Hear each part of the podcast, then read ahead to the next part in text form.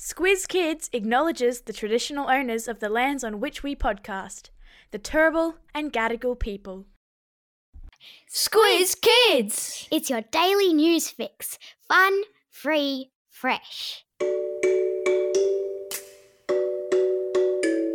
Hello and welcome to Squiz Kids Today, your fresh take on what's happening in the world around you. I'm Bryce Corbett. It's Wednesday, June 14. In Squiz Kids Today, Star Wars planet system discovered. Netherlands very fishy doorbell. Nuggets win their first NBA championship, and Squizzy sniffs out a fake.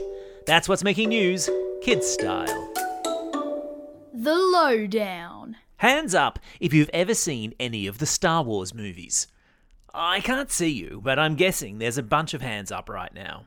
Now keep your hand up if you remember the planet of Tatooine, where Luke Skywalker comes from. A planet in whose sky at sunset you can see not one, but two suns. Well, that's what astronomers announced yesterday they had found, thanks to some excellent telescopic sleuthing work into outer space. Sleuthing is a fancy word for detective work. The new solar system they have found is a bunch of planets in orbit around two suns. The system, which they've named Bebop 1c, is what's called, in space geek speak, a multi-planetary circumbinary system. Multi-planetary meaning more than one planet, and circum coming from the Latin for around, with binary referring to the two suns. So, beyond being exciting for Star Wars fans that a solar system has been found that looks something like the movies, what's the significance of this discovery? According to reports, it gives astronomers new insights into the way that planets form. But are there any Tusken Raiders, Banthas, or Jawa up there? That's the real question. Okay, okay, I'll get back in my Star Wars nerd box.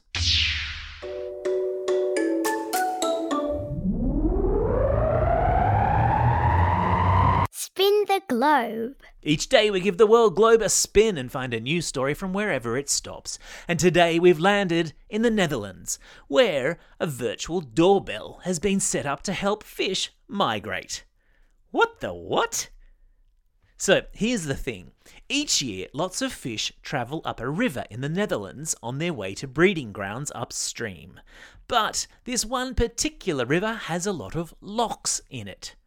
A lock, when we're talking about rivers, is a system of gates that open and close to let boats pass. Problem is, when the locks are closed, fish can't get through.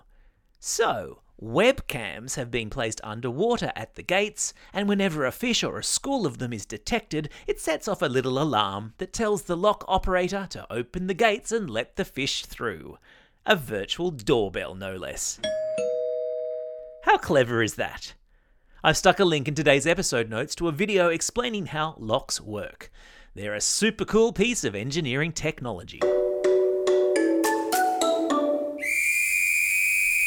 Sport time. There were fireworks and dancing in the streets, celebrations across the whole state of Colorado, and scenes of wild jubilation inside Ball Arena yesterday as the Denver Nuggets beat the Miami Heat to become the 2023 NBA champions.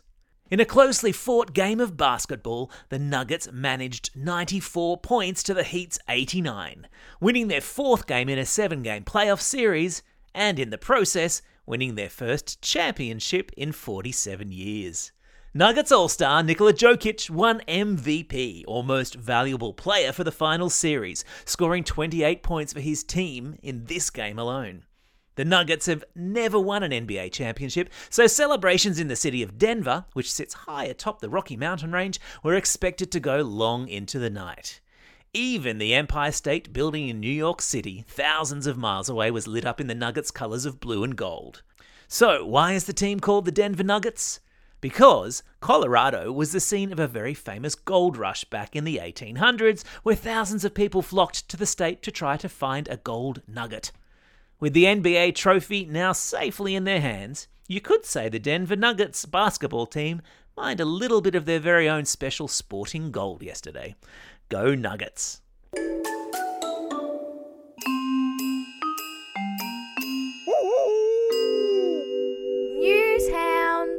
Every Wednesday, Squizzy the Newshound sticks his snout into Squiz Kids HQ to report back on what fishy things he's sniffed out this week on the internet.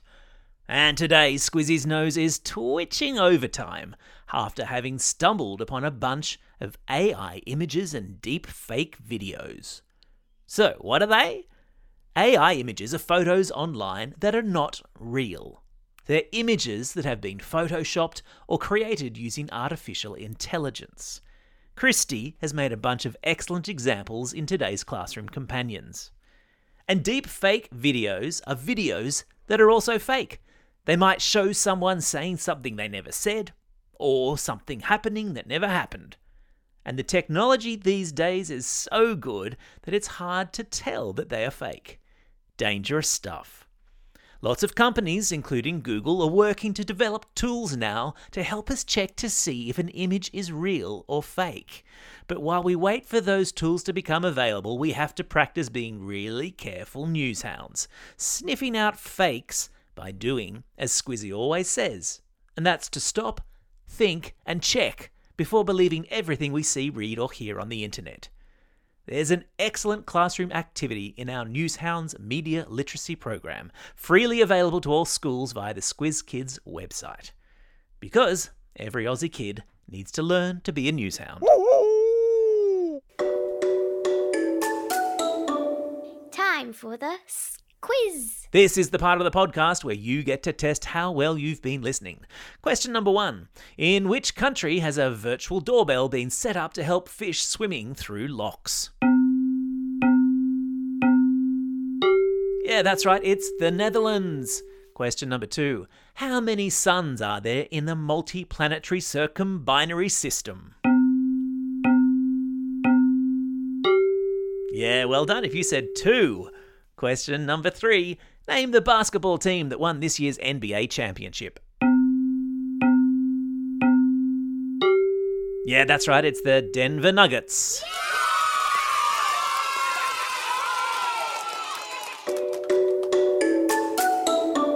Shout outs. It's June 14. Today is International Bath Day, a great day for a long soak in a bath filled with bubbles. It's also a special day for these Squiz kids celebrating a birthday today.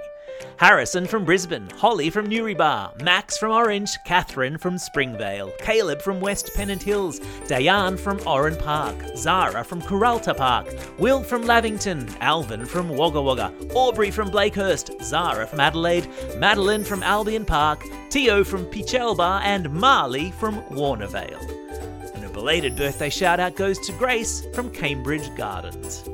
And classroom shout outs today go to Class 6K and Mrs. Kelman at Cherrybrook Public School, Class 4 Yellow and Mr. Saar at St. Luke's Catholic Primary School in Revesby, Class Magenta and Mr. Farquhar at Killarney Vale Public School, Class LA10 and Mrs. Joyce at Atwell Primary School, Class 3 4 Magenta and Mrs. Burnett at Ashmont Public School, and finally to Class 1S and Mrs. Stanton at Ryde East Public School.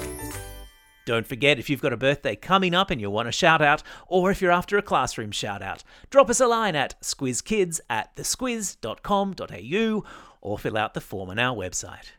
Well, that's all we have time for. Thanks for listening to Squiz Kids today. We'll be back again tomorrow.